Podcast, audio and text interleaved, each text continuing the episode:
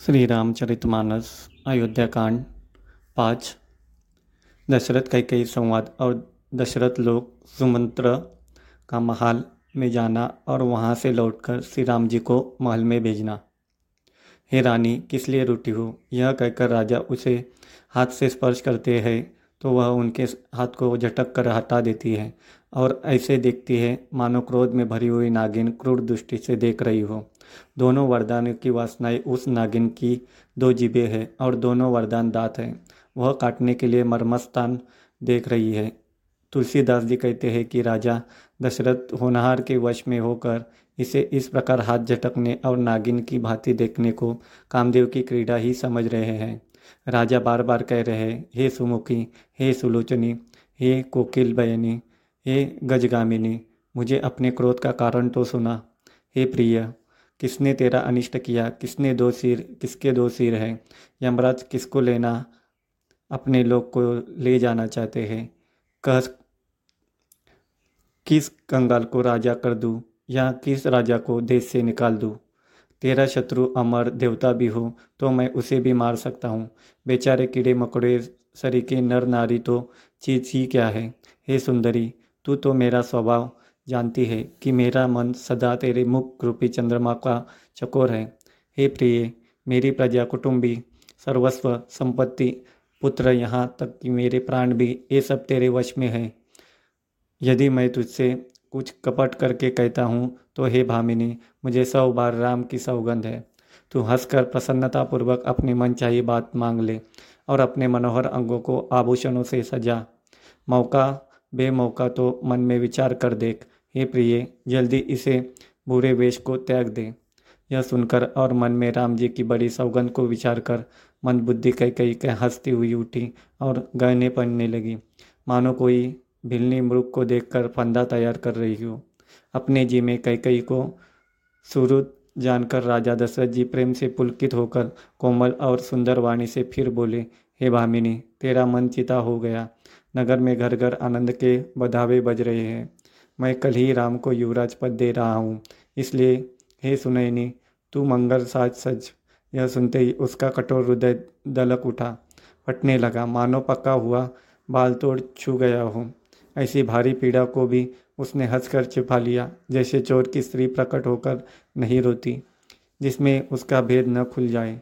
राजा उसकी कपट चतुराई तो को नहीं लग रहे है।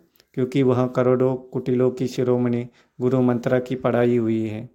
यद्यपि राजा नितिन में निपुण है, परंतु त्रिया चरित्र, अतः समुद्र है, फिर वह कपट युक्त प्रेम बढ़ाकर, ऊपर से प्रेम दिखाकर, नेत्र और मुँह मोड़कर हंसती हुई बोली, हे प्रियतम, आप मांग मांग तो कहा करते हैं, पर देते कुछ भी नहीं है। आपने दो वरदान देने को कहा था। उनके भी मिलने में संदेह है। राजा ने हंसकर कहा कि अब मैं तुम्हारा मलमा, मर्म समझ गया। मान करना, तुम्हें परम प्रिय है। तुमने उन वरों को थाती धरोहर धड़क कर भी फिर कभी मांगा ही नहीं, और मेरा भूलने का स्वभाव होने से मुझे भी वह प्रसंग याद नहीं रहा। मुझे झूठ मूठ दोष मत दो। चाहे दो के बदले चार मांग लो। रघुकुल में सदा से यह रीति चली आई है कि प्राण भले ही जाए, पर वचन नहीं जाता। असत्य के समान पापों का समूह भी नहीं है। क्या करोड़ों घुंगुचिया मिलकर भी कई पहाड़ के समान हो सकती है? सत्य ही समस्त उत्तम सुकृतों की जड़ है। यह बात वेद पुराणों में प्रसिद्ध और मनुजी में भी यही कहा है। उस पर मेरे द्वारा श्री राम जी की शपथ करने में आ गई। मुँह से निकल पड़ी। श्री रघुनाथ जी मेरे सुकृत, पुण्य और स्नेह की सीमा है। इस प्रकार बात पक्की करा के दुर्बुद्धि कई कई हंसकर बोली, मानो उसने कुमत, बुरे विचार रूपी दुष्ट पक्षी बाज को छोड़ने के लिए उसकी कुल्हई आँखों पर की टोपी खोल दी। राजा का मनोरथ सुंदर बन है। सुख सुंदर पक्षियों का समुदाय है। उस पर भिलनी की तरह कई कई अपना वचन रूपी भयंकर बाज छोड़ना चाहती है। वह बोली, हे प्राण प्यारे, सुनिए, मेरे मन को भाने वाला एक वर तो दीजिए। भरत को राज तिलक और हे नाथ, दूसरा वर भी मैं हाथ जोड़कर मांगते हूँ, मेरा मनोरथ पूरा कीजिए। तपस्वियों के वेश में विशेष उदासीन भाव से राज्य और कुटुंब आदि की ओर से भली भांति उदासीन होकर विरक्त मुनियों की भांति राम चौदह वर्ष तक वन वन में निवास करें। कई कई के कोमल विनय युक्त वचन सुनकर राजा के हृदय में ऐसा शोक हुआ जैसे चंद्रमा की किरणों के स्पर्श से चकवा विकल हो जाता हो। राजा सहम गए। उनसे कुछ कहते न बना। मानो बाज वन में बटेर पर झपटा हो। राजा का रंग बिल्कुल उड़ गया। मानो ताड़ के पेड़ को बिजली की ने मारा हो। जैसे ताड़ के पेड़ पर बिजली गिरने से वह झुलस कर बंदरगाह हो जाता है। वही हाल राजा का हुआ। माथे पर हाथ रखकर दोनों नेत्र बंद करके राजा ऐसे सोच करने लगे, मानो साचात सोच की शरीर धारण कर, सोच कर रहा हो। मेरा मनोरथ रूपी कल्प वृक्ष फूल का चुका था, परंतु फलते समय कई कई ने हथिनी की तरह उसे जड़ समेत उखाड़ कर नष्ट कर डाला।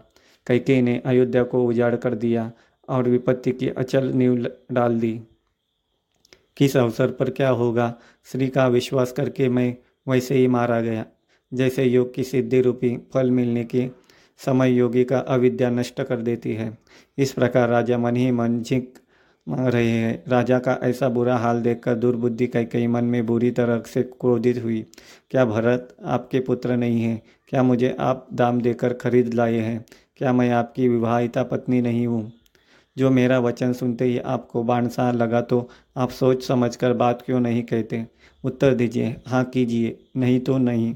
नहीं कर दीजिए। आप रघुवंश में सत्य प्रतिज्ञा वाले प्रसिद्ध हैं। आपने ही वर देने को कहा था, अब भले ही न दीजिए, सत्य को छोड़ दीजिए और जगत में अपयस लीजिए। सत्य की बड़ी सराहना करके वर देने को कहा था, समझा था कि यह चबेना चबेना ही मांग ली। राजा शिबी, दजीची और बली ने जो कुछ कहा, शरीर और धन त्याग कर भी उन्होंने अपने वचन की प्रतिज्ञा को निभाया। कई कई बहुत ही कड़वे वचन कह रही है। मानो जले पर नमक छिड़क रही हो। धर्म की धुरी को धारण करने वाले राजा दशरथ ने धीरज धरकर नेत्र खोले और सिर धुनकर तथा लंबी सांस लेकर इस प्रकार कहा कि इसने मुझे बड़े कुठर मारा। ऐसी कठिन परिस्थिति उत्पन्न कर दी, जिससे बच निकलना कठिन हो गया। प्रचंड क्रोध से जलती हुई कई कई सामने इस प्रकार दिखाई पड़ी। मानो क्रोध रूपी तलवार नंगी मैन खड़ी हो। कुबुद्धि उस तलवार की मूठ है निष्ठुरता धार और वह कुबरी मंत्रा रूपी शान पर धरकर तेज की हुई है। राजा ने देखा कि यह तलवार बड़ी ही भयानक और कठोर है। क्या सत्य ही का यह मेरा जीवन लेगी? राजा अपनी छाती कड़ी करके बहुत ही नम्रता के साथ उसे प्रिय लगने वाली वाणी बोले, हे प्रिय, हे भीरु, विश्वास और प्रेम को नष्ट करके ऐसी बुरी तरह के वचन कैसे कह रही हो? मेरे तो भरत और रामचंद्र दो आँखें अर्थात एक से है, यह शंकर जी की साक्षी देखकर सत्य कहता हूँ। मैं अवश्य सवेरे ही दूध भेजूँगा। दोनों भाई भरत शत्रुघ्न सुनते ही तुरंत आ जाएँगे। अच्छा दिन, शुभ मुहूर्त शोधवा कर सब तैयारी करके डंका बजाकर मैं भरत राज, भरत को राज्य दे दूँगा। राम को राज्य का लोभ नहीं है और भरत पर उनका बड़ा ही प्रेम है। मैं ही अपने मन में बड़े छोटे का विचार करके राजनीति का पालन कर रहा था। बड़े को राज तिलक देने जा रहा था। राम की सौ बार सौगंध खाकर मैं स्वभाव से ही कहता हूँ कि राम की माता कौशल्या ने इस विषय में मुझसे कभी नहीं, कुछ नहीं कहा। अवश्य ही मैंने तुमसे बिना पूछे ये सब किया। इसी से मेरा मनोरथ खाली गया। अब क्रोध छोड़ दो और मंगल साज सज। कुछ ही दिनों में भरत भरत युवराज हो जाएँगे। एक ही बात को, बात का मुझे दुख लगा कि तूने दूसरा वरदान बड़ी अड़चन का मांगा। उसकी आज से भी अभी मेरा हृदय जल रहा है। यह दिल्लगी में, क्रोध में अथवा सचमुच ही वास्तव में सच्चा है। क्रोध को त्याग कर राम का अपराध तो बड़ा बता। सब कोई कहते हैं कि राम बड़े ही साधु है। तो स्वयं ही, स्वयं भी राम की सराहना करती है और उन पर स्नेह किया करती थी। अब यह सुनकर मुझे संदेह हो गया कि तुम्हारी प्रशंसा और स्नेह कहीं झूठ तो न थे, जिसका स्वभाव शत्रु को भी अनुकूल है। वह माता के प्रतिकूल आचरण क्यों करेगा? हे प्रिय हँसी और क्रोध छोड़ दे, और विवेक विचार कर वर मांग, जिससे अब मैं नेत्र भरकर भरत का राज्याभिषेक देख सकूँ। मछली चाहे बिना पानी के जीती रहे, और सांप भी चाहे बिना मनी के दिन दुखी होकर जीता रहे परंतु मैं स्वभाव से ही कहता हूँ, मन में जरा भी छल रख कर नहीं कि मेरा जीवन राम के बिना नहीं है हे चतुर्प्रिय, जी में समझ देख, मेरा जीवन श्री राम के दर्शन के अधीन है। राजा के कोमल वचन सुनकर दुर्बुद्धि कई कई अत्यंत जल रही है। मानो अग्नि में घी की आहुतियाँ पड़ रही है। कैकेयी कहती है, आप करोड़ों उपाय क्यों न करें? यहाँ आपकी माया चालबाजी नहीं चलेगी। या तो मैंने जो मांगा है, सो दीजिए, नहीं तो ना ही करके अपयश लीजिए। मुझे बहुत प्रपंच नहीं सुहाते।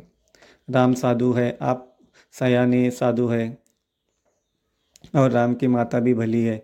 मैंने सबको पहचान लिया है। कौशल्या ने मेरा जैसा भला चाह है, मैं भी साकार करके याद रखने योग्य उन्हें वैसा ही फल दूँगी। सवेरे होते ही मुनि का वेश धारण कर यदि राम वन को नहीं जाते तो हे राजन, मन में निश्चय समझ लिए कि मेरा मन, मेरा मरना होगा और आपका अपयश। ऐसा कहकर कुटिल कई कई उठ खड़ी हुई मानो क्रोध की नदी उमड़ गई हो। वह नदी पाप रूपी पहाड़ से प्रकट हुई और क्रोध रूपी जल से भरी है। ऐसी भयानक है कि देखी नहीं जाती। दोनों वरदान उस नदी के दो किनारे है। कई कई का कठिन हट की उसकी धारा है और कुबरी के वचनों की प्रेरणा ही भंवर है। राजा दशरथ रूपी वृक्ष को जड़ मूल से दहाती हुई विपत्ति रूपी समुद्र की ओर चली है। राजा ने समझ लिया कि बात सचमुच सच्ची है। श्री के बहाने मेरी मृत्यु ही सिर पर नाच रही है। तदनंतर राजा ने कई कई के चरण पकड़कर उसे बिठाकर विनती की, तू सूर्यकुल के लिए कुलाड़ी मत बना। तू मेरा मस्तक मांग ले, मैं तुझे अभी दे दूँ। पर राम के विरह में मुझे मत मार। जिस जिस किसी प्रकार से हो तू राम को रख ले, नहीं तो जन्म भर तेरी छाती जलेगी।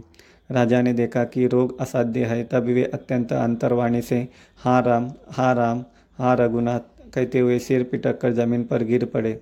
राजा व्याकुल हो गए। उनका सारा शरीर शिथिल पड़ गया। मानो हथिनी ने कल्पवृक्ष को उखाड़ फेंका हो। कंठ सूख गया।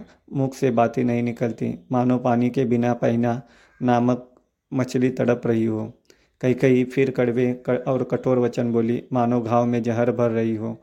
जो अंत में ऐसा ही करना था तो आपने माग माग किस बल पर कहा था? हे राजा, ठहाका मारकर हंसना और गाल फुलाना, क्या ये दोनों एक साथ हो सकते हैं? दानी भी कहाना और कंजूसी भी करना। क्या राजपूती में क्षेम कुशल भी रह सकती है? लड़ाई में बहादुरी भी दिखावे और कहीं चोट भी न लगे। तो या तो वचन भी छोड़ दीजिए या धैर्य धारण कीजिए। यो असहाय श्री की भांति रोइए पिटिए नहीं। सत्यवती के लिए तो शरीर श्री पुरुष, पुत्र, धन और घर, पृथ्वी सब तिनके के बराबर गए हैं। कई के मर्मभेदी वचन सुनकर राजा ने कहा कि तू चाहे जो कहे, तेरा कुछ भी दोष नहीं है। मेरा काल मुझे मानो पिशाच होकर लग गया है। वही तुझसे यह सब कहला रहा है। भरत तो भूलकर भी राजपद नहीं चाहते हुनारवश तेरे ही जी में कुमती आ बसी। यह सब मेरे पापों का परिणाम है, जिसमें कुछ समय बेमौके में विधाता विपरीत हो गया। तेरी उजाड़ी हुई यह सुंदर अयोध्या फिर भली भांति बसेगी और समस्त गुणों के धाम श्री राम की प्रभुता भी होगी। सब भाई उनकी सेवा करेंगे और तीनों लोकों में श्री राम की बड़ाई होगी। केवल तेरा कलंक और मेरा पछतावा मरने पर भी नहीं मिटेगा। यह किसी तरह नहीं जाएगा। अब तुझे तो तुझे जो अच्छा लगे वही कर। मुँह छुपाकर मेरी आँखों की ओर जा बैठ। अर्थात मेरे सामने से हट जा, मुझे मुँह न दिखा। मैं हाथ जोड़कर कहता हूँ कि जब तक मैं जीता रहूँ, तब तक फिर कुछ न कहना, अर्थात मुझसे न बोलना। अरे अब आगे नहीं, फिर तू अंत में पछताएगी जो तू नहारू तात के लिए गाय को मार रही है। राजा करोड़ों प्रकार से समझा कर कि तू क्यों सर्वनाश कर रही है, पृथ्वी पर गिर पड़े, पर कपट करने में चतुर कह कही कुछ बोलती नहीं। मानो मसान जगा रही हो। राजा राम राम रट रहे हैं और ऐसे व्याकुल है जैसे कोई पक्षी पंख के बिना बेहाल हो। वे अपने हृदय में मनाते हैं कि सवेरा न हो और कोई जाकर श्री रामचंद्र से यह बात न कहे। हे रघुकुल के गुरु, बड़े रे मूल पुरुष सूर्य भगवान आप अपना उदय न करें। अयोध्या का बेहाल देखकर आपके हृदय में बड़ी पीड़ा होगी। राजा की प्रीति और कैकई की निष्ठुरता दोनों को ब्रह्मा ने सीमा तक रच कर बनाया है। अर्थात राजा प्रेम की सीमा और कई कई निष्ठुरता की। विलाप करते करते ही राजा को सवेरा हो गया। राज द्वार पर वीणा बांसुरी और शंख की ध्वनि होने लगी। भाट लोग विरुदावली पढ़ रहे और गवये गुणों का गान कर रहे। सुनने पर राजा को वे बाण जैसे लगते हैं। राजा को ये सब मंगल साज कैसे नहीं सुना नहीं सुहा रहे हैं। जैसे पति के साथ सती होने वाली श्री को आभूषण। श्री रामचंद्र जी के दर्शन की लालसा और उत्साह के कारण उस रात्रि में किसी को भी नींद नहीं आई। राजद्वार पर मंत्रियों और सेवकों की भीड़ लगी है। वे सब सूर्य को उदय हुआ देखकर कहते हैं कि ऐसा कौन सा विशेष कारण है कि अवधपति दशरथ जी अभी तक नहीं आए। राजा नित्य ही रात के पिछले पहर जाग गया। जाग जाया करते हैं, परंतु आज हमें बड़ा आश्चर्य हो रहा है। हे सुमंत्र, जाओ, जाकर राजा को जगाओ, उनकी आज्ञा पाकर हम सब काम करें। तब सुमंत रावले राजमहल में गए। पर महल को भयानक देखकर वे जाते हुए डर रहे ऐसा लगता है मानो दौड़कर काट खाएगा। उसकी ओर देखा भी नहीं जाता। मानो विपत्ति और विषाद ने वहाँ डेरा डाल रखा हो। पूछने पर कोई जवाब नहीं देता। वे उस महल में गए जहाँ राजा और कई कई थे। जय जीव कहकर सिर नवाकर बैठे और राजा की दशा देखकर तो वे सुख ही गए।